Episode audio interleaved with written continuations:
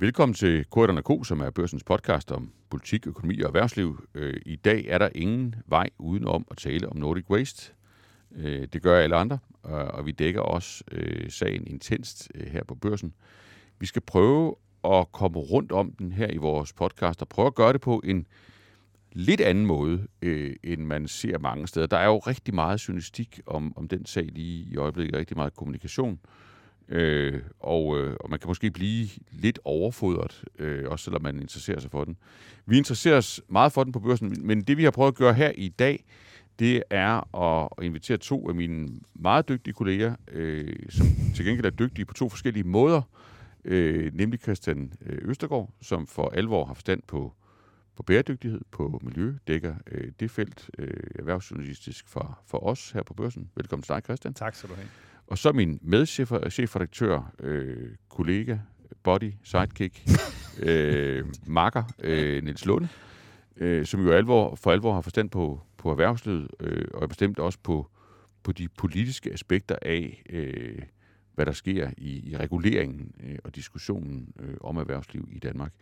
Og vi skal prøve at, ligesom at blande jer to, eller blande jeres kompetencer. Øh, I skal nok få lov til at slippe for at blive blandet på den måde øh, i forhold til ligesom at prøve at forstå hele sammenhængen øh, imellem både det, der er, er sådan i den meget skarpe øh, politisk retoriske ende, og så facts on the ground. Og det kan man jo sige helt bogstaveligt her, fordi det er jo, det er jo the ground, det er jo jord, vi, øh, vi, vi snakker om. Så det håber jeg, I er med på. Ja, det kan du tro. Det er vidunderligt. det er rigtig godt. Men skal vi ikke starte med begge ben på jorden, Christian, øh, og lige prøve at, at, at få ridset op, Øh, det er en miljøkatastrofe. Det er en skandale. Øh, og det er jo stort, og der er jo, det er også godt billedmateriale. Øh, men kan du ikke lige give os nogle proportioner? Øh, altså, hvad, hvad er det her egentlig for en... Hvad er det for en miljøkatastrofe? Øh, sådan rent fysisk. Øh, kan du prøve at beskrive det for os? Ja, det, det, det kan jeg da prøve. Ja. øhm, først og fremmest er det jo utrolig fysisk. Altså, de fleste af de miljøkatastrofer, som, som vi skriver om, det er jo enten så er det CO2, eller også så er det noget forurening i jorden eller ja. i vandet, og det er sådan noget, alt muligt, vi ikke kan se. Ja. Her, her har vi en enorm fysisk katastrofe, der breder sig øh, med, altså, hvad er det, 30-40 cm i, øh, i timen ja. øh, i retning mod en by. Det er meget, meget fysisk og meget synligt lige pludselig. Ja. Øh, spørgsmålet er, hvor, hvor stor miljøkatastrofen er i det. Det har vi ikke det har, det har jeg ikke set gode vurderinger af endnu. Nej. Øhm, og det skyldes måske blandt andet, hvad det er for en virksomhed, vi har, har med at gøre her. Øh, de arbejder med, med forurenet jord, som, som alle nok har hørt efterhånden. Men meget af det her forurenet jord er jo ikke super forurenet. Det er øh, villahave-jord, var jeg ved at sige. Altså ja, for, fra, for os, der bor i København. Hvis man bor i København, så har man sandsynligvis noget let forurenet jord liggende i sin have hvis du skal bygge et nybyggeri, så kan du ikke få lov at, øh, at anlægge med sådan noget jord. Øh, det skal enten renses, eller det skal, det skal nyttiggøres, som man kalder det, øh, et andet sted. Så de, man bygger volde ved motorveje, man bygger andre steder, hvor, hvor det ikke kommer til at, at gøre nogen fortræd tror man. Mm. Øhm, og det er så det, Nordic Waste har prøvet at gøre. De har bygget, øh, eller de er en gammel lærgrav. Det er der, hvor øh, Leka-læret blev udgravet i sin tid som de er ved at fylde op igen, fordi det har lavet et stort hul i det, der hedder Ølst Bakker. Så de, de prøver at, at fylde det her hul op med, med jord, øh, som så er lidt forurenet. Øh, og det er det, der, det er det, der er gået rigtig galt. Mm. Øh, men spørgsmålet er, det, de har så også, skal det siges, de har så også haft nogle fraktioner, som det hedder, nogle, noget mere forurenet jord liggende. Mm. Og det hele er blevet blandet, når det, øh, når det begynder at skride. Mm. Så derfor er det meget forskelligt, hvor forurenet det her jord er. Mm. Øhm, og der er et vandløb lige op af, som er øh, beskyttet af EU. Det, det vil sige, der lever en masse arter, som er, øh, som er beskyttet, og det, det kan selvfølgelig give problemer. Mm. Men, men spørgsmålet er i forhold til, hvad vi ellers har set, virksomheder, der kommer til at udlede et eller andet til, direkte til et vandløb øhm, osv., at, hvor, hvor slemt er det? Øhm, så det er måske mere en... Øh, i første omgang katastrofe i Ølst, end det er en katastrofe i, øh, i havmiljøet. Ja. Øhm, selvom det kan være alvorligt for lige præcis det vandløb. Yes.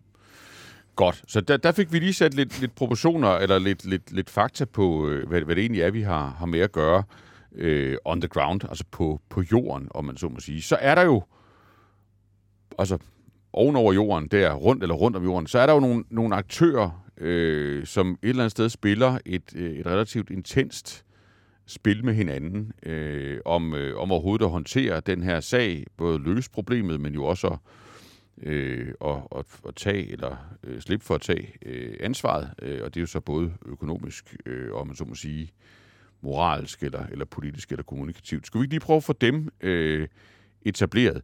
Øh, Niels Lunde, du har fokuseret øh, på jo grundlæggende på to aktører. Altså for det første jo øh, for det første jo øh, ejeren af Nordic Waste, øh, Torben Østergaard Nielsen, øh, og, og USTC-koncernen. Øh, kan du prøve lige at rise op for os, hvad er, det, hvad er det for en, en aktør, vi har med at gøre der, og, og også deres ageren? Jeg tror, de fleste danskere har noteret sig, at de ikke rigtig siger noget, men, men, øh, men kan du sætte lidt mere kulør på, hvem, hvad er det for en spiller, vi har med at gøre? Ja, altså øh, Torben Østergaard Nielsen er, han er en iværksætter, han er en erhvervsmand, og han har igennem mange år, altså helt tilbage fra 80'erne skabt den virksomhed, som nu øh, har navnet øh, USTC inden for bunkerolie. Og han er, vil jeg kalde ham, en typisk ejerleder. Altså det vil sige, det er jo mennesker, som hvad skal vi sige, har skabt deres virksomhed selv. De hviler i sig selv. De kører ofte efter deres egne normer. Øh, de bestemmer selv. Der er ikke nogen, der skal sige til de typer, hvad der er god tone, eller hvordan man skal opføre sig. Dem kender vi mange afskygninger. Vi kender dem jo også selv fra vores egne gazeller. Altså, de her ejerledere, de går lidt deres egne veje. Mm. Og det må man sige, Torben Østergaard Nielsen er en type, som en ejerleder, som er meget selvstændig og vant til at, at bestemme selv. Og han har jo formentlig, da den her sag, ligesom altså lang tid før den her sag, altså han har købt sig ind i den her virksomhed Nordic Waste, og han har formentlig set det som en vej ind fra den her sorte industri, som han ligesom har skabt sin form ud af, ind i en grøn øh, industri. Det, det, det er nok ret sandsynligt, at det ligesom har været hans formål med at træde ind i, i Nordic Waste. Og nu er han så havnet i den her forfærdelige situation, og han har jo ingenting sagt. Altså, han har været konsekvent tavs, og Nordic Waste har jo kommunikeret på en meget speciel måde, på den måde at forstå, at der er ingen fra ledelsen, der har stillet sig frem. Der er ingen af dem, der ligesom har, har kommunikeret. I stedet for, så har de valgt at kommunikere igennem pressemeddelelser, vel at mærke pressemeddelelser, hvor der ingen citater med navne var i. Der var ikke nogen fra ledelsen, der ligesom var citeret i pressemeddelelsen, og pressemeddelelserne de var alene underskrevet af en, en kommunikationsmedarbejder. Det er jo en helt atypisk måde at kommunikere på i, i en moderne tid, og der er vel to ting at sige til det. Den ene er, at at det er typisk, altså at i, i vores tid er der en forventning om, at en virksomhed, og specielt en, en virksomhed af en, en vis størrelse, og det må man jo sige, at han som medejer og igennem USTC er, at der har man ligesom en kommunikation med sit omgivende samfund, at man har en åben dialog omkring de ting, frem for at man bare ikke vil, vil have en kommunikation, for eksempel i det her tilfælde med, med lokalsamfundet i Ølst. Og så den anden ting, altså det er jo formentlig hans tavshed, han har ikke sagt hvorfor, så vi kan jo ikke vide det, men et godt bud er jo, at hans tavshed er jo nok, at hans advokater har sagt til ham, givet ham det råd. Lad være med at sige noget, uanset hvad, uanset hvor udskilt du bliver, lad være med at sige noget, fordi hvis du siger noget, så gør du dig bare øh, juridisk sårbar. Det valg tror jeg, han har truffet meget tidligt i forløbet. Det vil sige, at han bliver totalt udskilt, men han garderer sig øh, juridisk, og han tænker formentlig langt i det her forløb. Der kommer et forløb, som kommer til at tage måneder, år, retssager osv. osv og der vil han stå så stærkt som muligt i, i forhold til, til juraen. Så ja. det er sådan, jeg ligesom læser øh, Torben Østergaard Nielsen. Ja, det er jo da en meget præcis øh, læsning. Og så er der vel den lille krølle på det, at han har, at han har lavet selve virksomheden Nordic øh, Waste gå konkurs. Øh, har, øh, har tilkendegivet, at han vil afsætte 100 millioner kroner til en, en fond, der skal håndtere øh, problemer i den her forbindelse, og så ligesom har trukket sig tilbage øh, til til den koncern, øh, han jo så stadigvæk driver og, og ejer, altså USTC. Ja, altså der sker jo så det, at, at øh, virksomheden efter alt det, som Christian også lige har redegjort for, øh, så kommer der nogle påbud. De påbud har en økonomisk størrelse, som de i hvert fald i virksomheden vurderer Nordic Waste, at det kan de ikke honorere. Og så er der ikke så meget at rafle om. Altså så er det efter bogen, kan man næsten sige, at så må man erklære virksomheden konkurs. Med mindre selvfølgelig, at en ejer vil komme med yderligere kapital. Det kan man jo altid diskutere. Men som jeg forstår jorden, altså det begreb, man kalder begrænset hæftelse, så er der ikke så meget at komme efter. Altså, der kan være en diskussion om, hvorvidt en ledelse har handlet uansvarligt og ansvarspådragende, men selve begrebet begrænset hæftelse, det er kernen i erhvervslovgivningen, som vi har herhjemme, og det er jo den, som Torben Østergaard Nielsen tydeligvis støtter sig til, at han har ikke tænkt sig at komme med flere penge. Og så er der ikke rigtig andre veje at gå, end at virksomheden erklærer sig konkurs, også fordi virksomheden jo i den situation har en pligt til at forsøge at beskytte de værdier, der trods alt er i øh, virksomheden. Så hvis vi lige et øjeblik ser bort fra det moralske aspekt, man kigger på det juridiske aspekt, så er forløbet sådan set, som man kunne forvente, når vi nu har det her begreb, der hedder begrænset hæftelse. Yes. Og så Christian, så, så er der så også en kommune, øh, som har et, et myndighedsansvar her, øh, og vel i virkeligheden på, på mange lederkanter. Altså det er dem, der rydder op rent fysisk. Men ja, det er også altså, dem, der gav tilladelse i sin det, tid. Det, det, er jo også, ja, lige præcis. Det er jo startet med, at, at uh, den her virksomhed har fået tilladelse til at lave, hvad de laver. Ja. Øhm, de, dels ud over den, den opmaksinering, øh, kunne man kalde det, så, så renser de jo jord, som de sender tilbage. Det er meget mindre mængder, men, men de har nogle forskellige tilladelser til at lave ting ude på den her øh, grund ved Ølst. Øh, og de har lige fået tilladelse i 2023 til at udvide, øh, udvide øh, driften derude. Mm. Så, og, og det er dels af Randers Kommune, men det er jo også af regionen, som har givet dem nogle af tilladelserne, så der, der kører også en hel diskussion, øh, kan man læse ud af de dokumenter, der er kommet frem, hvem har hvilket ansvar, hvem har, øh, hvem har skrevet under på hvad, var jeg næsten ved at sige, mm. øh, for at placere det også myndighedsansvaret. Øhm, og, så, og så i sidste ende, så er staten jo kommet ind i det. Ja. Altså, så er, og det er et helt, et helt sidespor i sig selv, fordi øh, den lov, der er benyttet her, Miljøskadeloven hedder den, den har kun været brugt en enkelt gang før, og den kræver, at Miljøstyrelsen går ind i sagen og, og blander sig, og det er jo så det, de har gjort her. Øh, og det er dem, der har krævet de her 200 millioner af, af Nordic Waste i sikkerhedsstillelse. Øhm, så, så der er en hel, en hel diskussion også om, hvilke myndigheder har, har ansvaret her, mm. som jo ikke bliver nemmere af, at der nu er hyret advokater på alle sider, fordi man vurderer, at, at oprydningen vil koste op til 2,2 milliarder, mm. øhm, og at... Øh, og at loven har været brugt en enkelt gang før, hvor, hvor virksomheden bare øh, gik ud øh, med det samme og sagde, det, det er vores ansvar, vi rydder op, og, og så var der ikke mere der. Så, så man, man har ikke nogen præcedens, man har, har meget lidt at, at støtte sig op af. Mm. Så vi har en, en, en kommune, der har, der har godkendt det, som har ført tilsyn med det, som nu rydder op efter det, og så har vi en, en stat, en miljøminister, et miljøministerium eller en miljøstyrelse, mm. som, som øh, ligesom læner sig ind i sagen øh, via en, en lov, man sjældent har, har benyttet før, mm. og en masse advokater på, på alle sider, øh, inklusiv kuratorer, øh, der, øh, der skal forvalte boet efter Nordic Waste. Det er sådan, mm. det er sådan et aktørbillede der.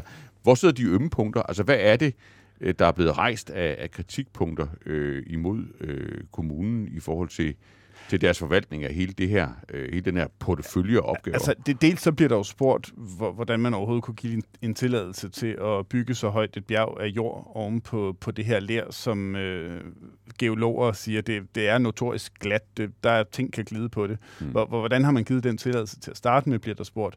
Men også øh, helt konkret, så har man jo været ude og føre nogle tilsyn, øh, også efter jorden er begyndt at skride. Vi har set en, en rapport, der viser, at jorden har skredet i en eller anden grad siden 2021. Og, og man har været ude og føre tilsyn efter det, øh, og alligevel har virksomheden jo så fået lov til at, at fortsætte det, de har lavet. Øh, der er så et helt, en helt, øh, hvis vi skal tilbage til virksomheden, øh, en helt anden diskussion om, hvordan har virksomheden blevet ved med at køre køre jord på toppen af den bakke, som, øh, hvor de har måttet rydde op i bunden samtidig for øh, at bevare deres egne bygninger. Ikke?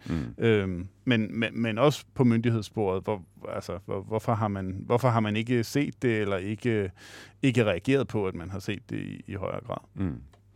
Og så er der Niels Låne, øh, vel den, den sidste Øh, gruppe aktører, og, og Christian har jo nævnt staten, men oven på staten sidder jo øh, nogle politikere, øh, både i regeringen og i, i Folketinget. De er jo også gået, gået til vaflerne i den her øh, sag. Hvad, hvad er det for en, en, øh, en adfærd, vi har med at gøre der i, i din optik? Altså, det er jo en sag, som er voldsom, som Christian redegør for. Altså, det, det, det er jo en fysisk sag. Folk kan se det her jordskred.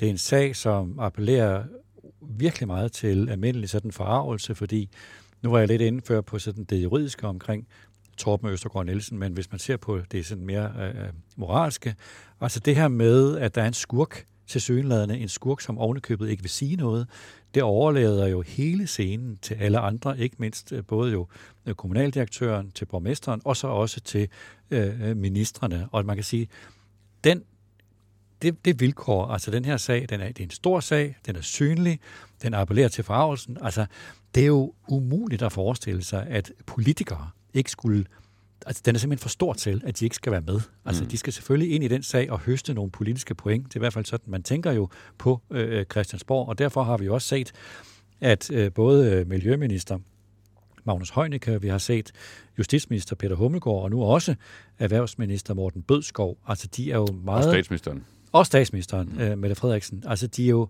Kulturministeren. De, kulturministeren, ja. Jakob Engel Schmidt, de er jo gået helt exceptionelt langt i at udskamme personen Torben Østergaard Nielsen. Jeg, har ikke, jeg kan ikke sådan, lige sådan ved egen hjælp mindes, at jeg har set noget lignende. Og jeg vil jo sige, at hvis man et øjeblik forsøger at se lidt køligt på det, så forstår jeg godt, at politikere agerer som politikere, men de er jo trods alt ministre. Altså, det er jo ikke en Benny Engelbrecht, som tumler rundt og gerne vil øh, forsøge at score nogle point, som han gjorde forleden. Det er ministre, altså det er øvrighedspersoner, som selvfølgelig, og ikke mindst deres embedsmænd, kender lovgivningen, og de kender godt reglerne omkring for eksempel begrænset hæftelse. Og det vil sige, min jagttagelse i hvert fald, den er, at når de stiller sig frem, øh, det gjorde de forrige fredag, og de har gjort det igen i dag, fredag, øh, Magnus Heunicke og, og øh, Peter Hummegård, så gør de det mod bedre vidne, for de ved godt, at vi har nogle regler, begrænset hæftelse af en grund. Det er nogle regler, som tjener os godt, og som man ikke bare lige kan ændre på, selvom de antyder det. Øh, og udvide sådan et, et ejeransvar. Så det er ikke kønt at se, hvordan de udnytter den her situation til at score billige politiske point imod bedre vidne.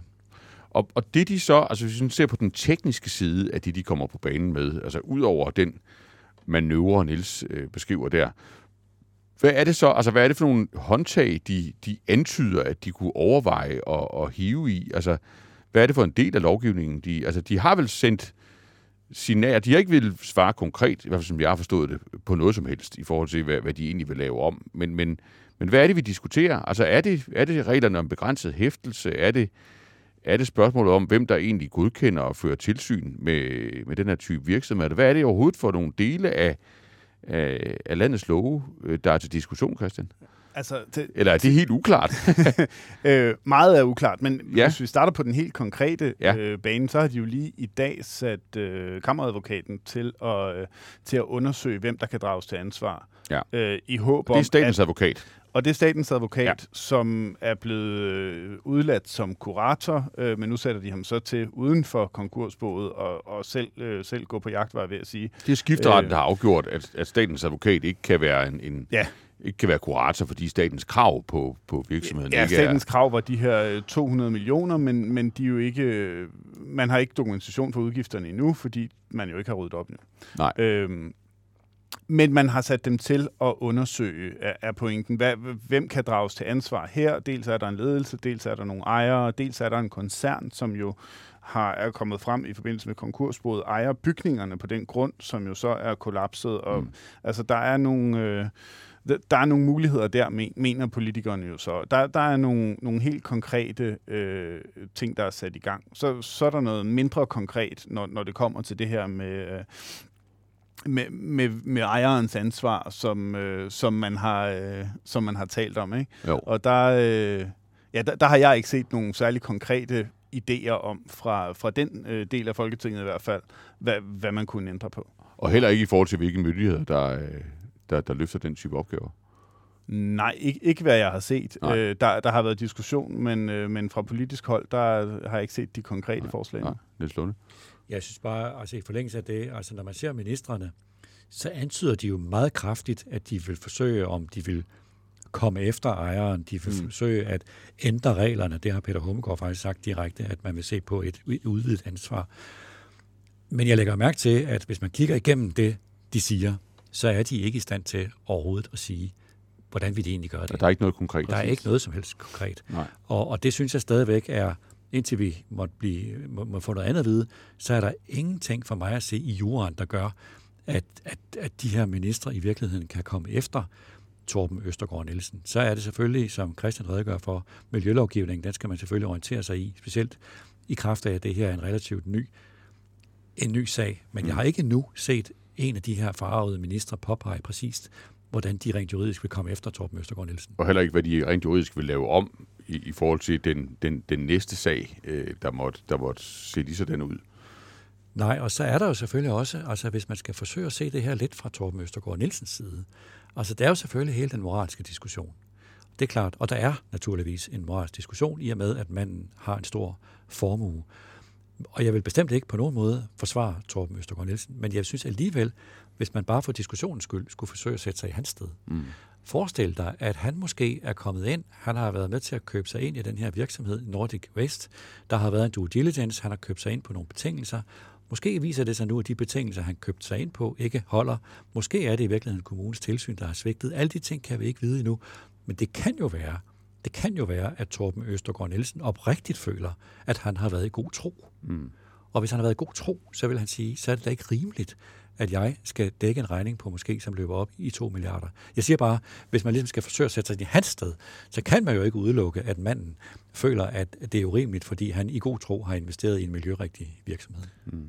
Man kunne jo også tolke, nu har han lavet den her fond, som, som de kalder en, en klimafond, øhm, og det kan man så mene om, hvad, hvad man vil. Det er jo ikke et, et klimaproblem, har vi, har vi øh, fået, fået fastslået af GEOS. Det, siger, men, det har der også været en diskussion om, at det er ja, fordi, det ja, regner, og det er klimaets skyld, ja, det regner. Og, og det, det er jo det, som, som Miljøstyrelsen øh, fik hyret øh, statsgeologerne i GEOS til at... Øh, til at ramme pænt igennem.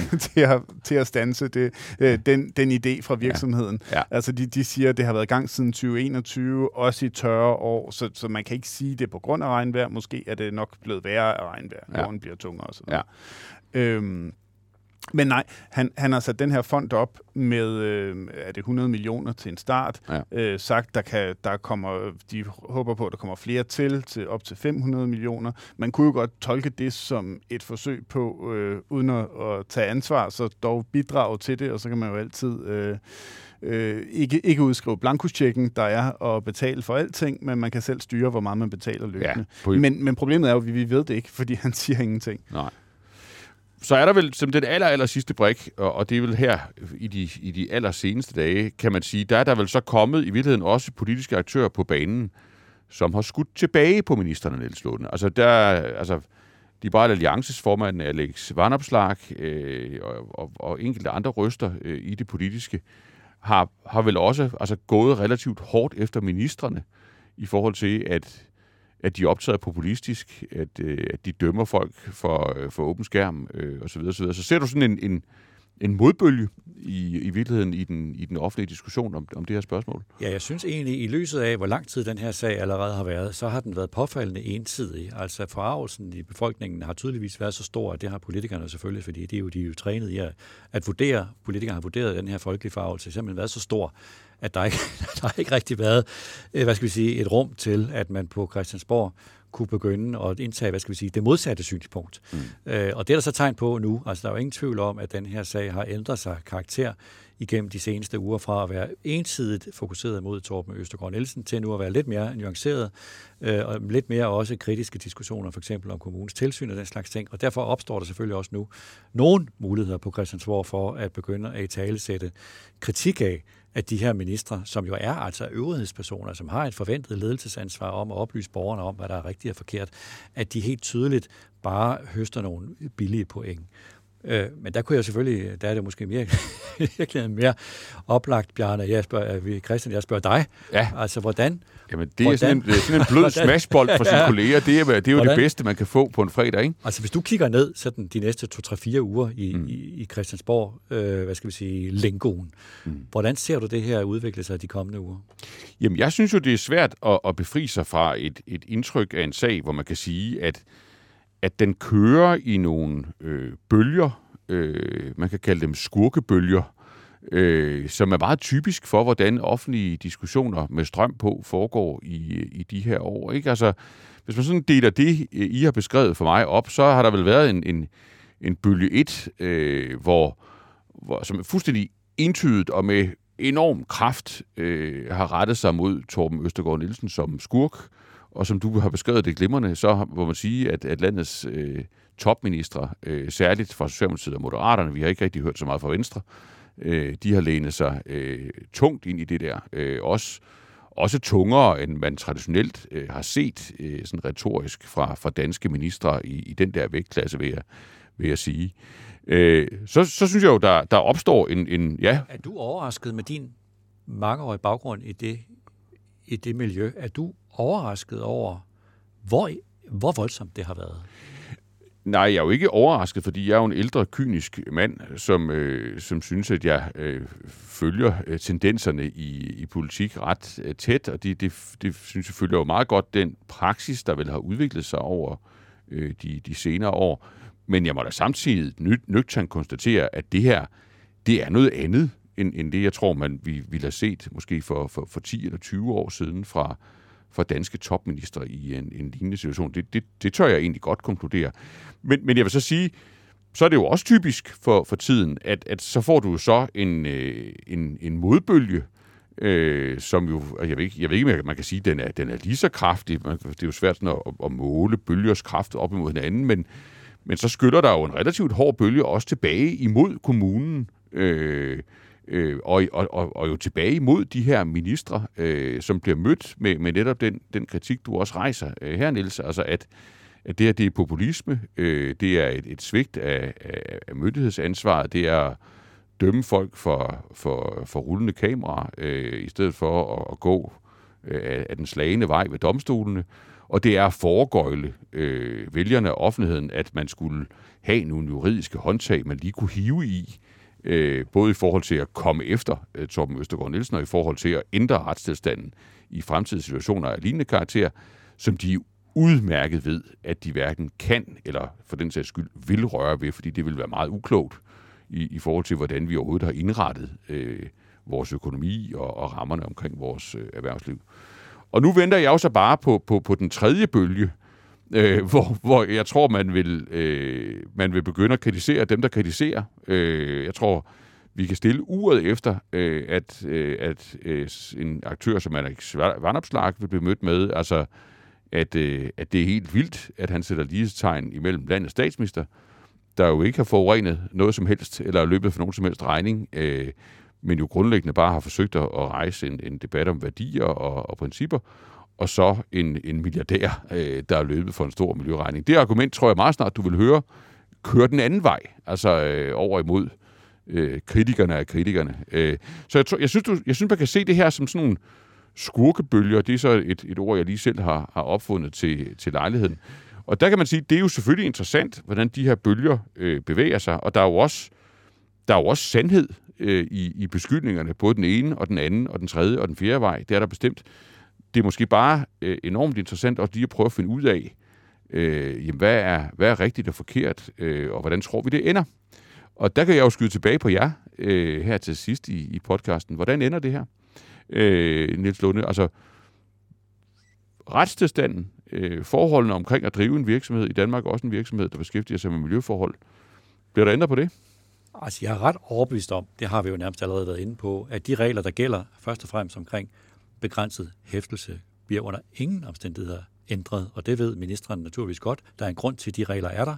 De sikrer, at folk tør investere i tillid til, at man kan løbe en risiko og skabe værdi for sig selv og for, for os alle sammen, for vores velfærdssamfund, uden at man kommer til måske at gå fra hus og hjem. De regler gælder, og det vil de øh, blive ved med. Så juridisk set forventer jeg ikke, at der vil ske noget, noget nævneværdigt. Det tror jeg ikke. Nej. Der kan selvfølgelig ske, som Christian er inde på, vi har til gode at se, hvordan særligt omkring miljølovgivningen, fortolkningen af den udvikler sig, om det fører til noget, men den grundlæggende præmis omkring begrænset hæftelse er jeg overbevist om, ikke bliver ændret. Så er der selvfølgelig en diskussion også, når, når, når hvad skal vi sige, følelserne trods alt lægger sig en lille bitte smule. Altså det her forarvelse, hvor langt er der nogen, der trods alt nu begynder at fortryde lidt, hvad de har sagt, og bliver der en slags evaluering af det. Og man kan også se altså hele det forhold, at skurken, hvis man må bruge det udtryk, ikke, at han siger stille. Det har jo helt vildt, som det har for eksempel gjort, at kommunaldirektøren i Randers er alle vegne på alle medier. Altså hele den her, der må medierne også, tror jeg, når, når det hele ligesom falder til ro, begynder at evaluere lidt, øh, hvor meget har man, egentlig, har man, har man forsømt at når han nu ikke vil sige noget, Torben Østergaard Nielsen, så alligevel forsøge i det mindste at sætte sig ind i, hvad hans øh, argumenter kunne have været, og den slags ting. Så den diskussion forventer jeg selvfølgelig også øh, vil komme på et tidspunkt. Hvad, hvad med erhvervslivet? Nu skal Christian lige ind. Hvad med erhvervslivet? Altså, jeg noterede mig øh, i, i bølge 1, hvis I, lige, hvis I køber mit, mit bølge øh, begreb der. Det må I selvfølgelig endelig gå i, i rette med, hvis I synes, det er forkert. Men sådan i bølge 1, hvor, hvor hele øh, Øh, hvor hele strømmen var vendt mod Torben Østergaard Nielsen, der noterede jeg mig jo, at Dansk Industri, øh, altså repræsentant for, for rigtig mange andre virksomheder, jo sådan set valgte at, at, at, at, at være med til at skyde på, ham. de tog så afstand fra ham, fordi, der kan vi jo kun gætte, men altså måske med en eller anden, et eller andet rationale om, at, at, at, at problemet måtte isoleres til ham, hans moral, hans virksomhed, og det skulle i hvert fald ikke sådan øh, smitte af på resten af erhvervslivet. Var det også din iagttagelse? Ja, det var det. Jeg ved ikke. Altså, jeg synes ikke, jeg har set dansk industri være særlig synlig siden Nej, det skete. ikke siden jeg, bølge 1. Ikke siden bølge 1, som du kalder den. Nej. Og jeg vil også sige, det er selvfølgelig en umulig sag, dybest set for dansk industri, fordi ja. hvis manden ikke har gjort noget galt, hvis han måske, vi aner det ikke, men hvis han nu har været i god tro, så er der jo grænser for, hvor meget erhvervslivets hovedorganisation kan udskamme et, øh, en, en, øh, en virksomhed. Og der vil jeg sige, altså erhvervslivet vil selvfølgelig, måske især tidligt i forløbet, have siddet med sådan en, hvad skal vi sige, en iagtagelse. Altså betyder det her, at fremadrettet, så skal man altså til sådan, når man laver en investering, og også sådan indlægge en vurdering af moralsk mulig fordømmelse, når man investerer i noget. Altså er det nu også noget, man skal indregne i en mulig øh, due diligence, når man skal investere i sin virksomhed? Jeg tror, at når det her det falder til ro, så er vi lidt tilbage i, hvor vi var øh, tidligere, trods alt. Før Nordic altså, det, det tror jeg. jeg Christian, tror, Christian øh, nikker, eller... Øh, ja, ja men, men spørgsmålet er... Han ser også altså, lidt fifi ud, det kan man jo ikke se, høre, men... Øh, det er en konstant tilstand. øhm, nej, jeg, jeg var ved at sige, at øhm, med de, med de øgede krav, vi ser til SG-rapportering osv., der kommer mere og mere fokus fra øh, virksomheders leverandører, fra deres kunder, på, hvordan de opfører sig. Øh, selvfølgelig skal øh, Torben Østergaard ikke øh, anføre i noget, øh, i noget regnskab for, for nogle af sine andre virksomheder, at han, øh, hvordan han har ageret, hvor meget han har talt, hvor meget han har betalt i den her sag.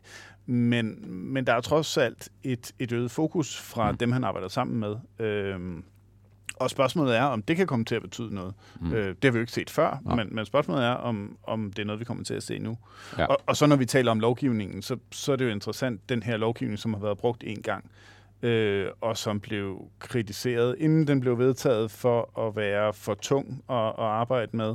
Øhm, men Folketinget valgte så at, at, at vedtage den alligevel. Spørgsmålet er, om, om det er et konkret sted, hvor, hvor politikerne så kan vælge at sætte ind, altså hvor regeringen kan, kan komme med et forslag om at, at komme med de stramninger, som juraprofessorer bad dem om at komme med allerede i 2007, men, men som man sagde nej tak til. Det kan mm. være, at, at det bliver anledningen til at, til at ændre noget konkret. Og det er den, der. hvis du lige minder ja. lytterne om, det, det, det er den lovgivning, ja, som Miljøministeren og Miljøstyrelsen nu benytter sig af. Hvor, hvor ja, det, det er den her lovgivning, som man kunne have brugt. Det er miljøskadeloven. Miljøskadeloven øh, kommer fra et EU-direktiv, som har nogle særlige krav til, hvordan den her lov skal se ud.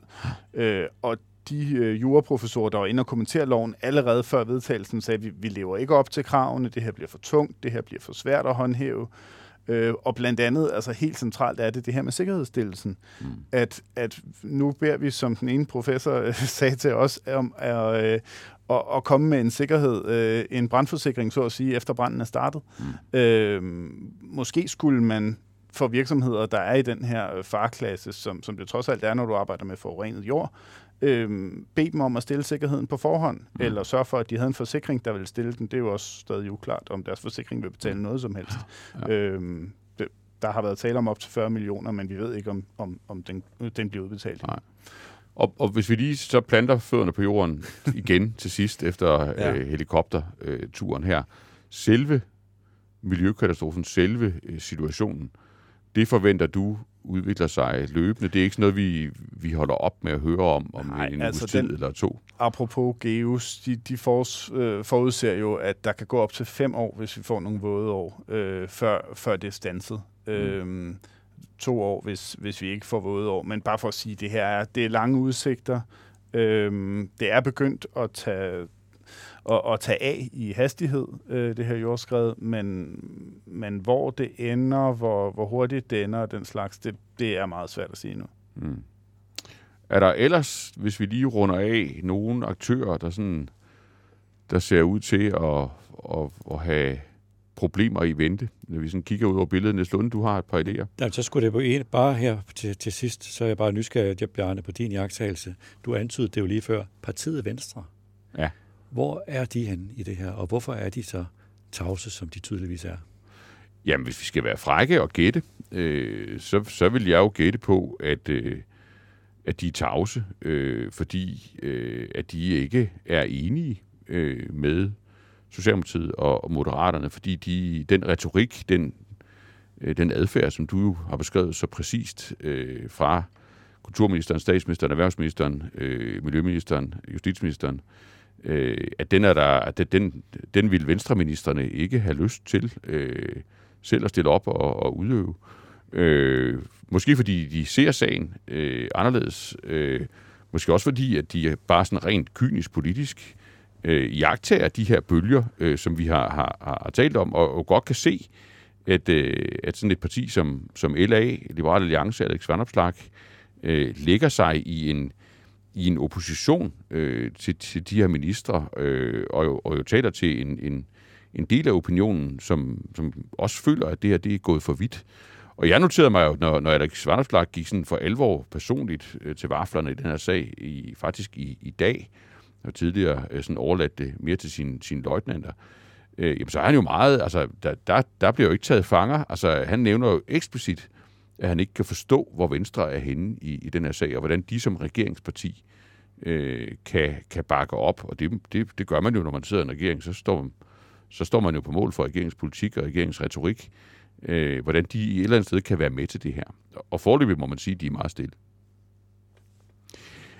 Men så kom vi jo i hvert fald rundt om øh, med jeres hjælp, øh, sådan faktabaseret øh, og følelsesforladt, øh, en forståelse af øh, en af de sådan mere dramatiske øh, og, og i hvert fald meget intens dækket øh, sager i, i dansk erhvervs- og, og samfunds- øh, og medieliv lige i øjeblikket.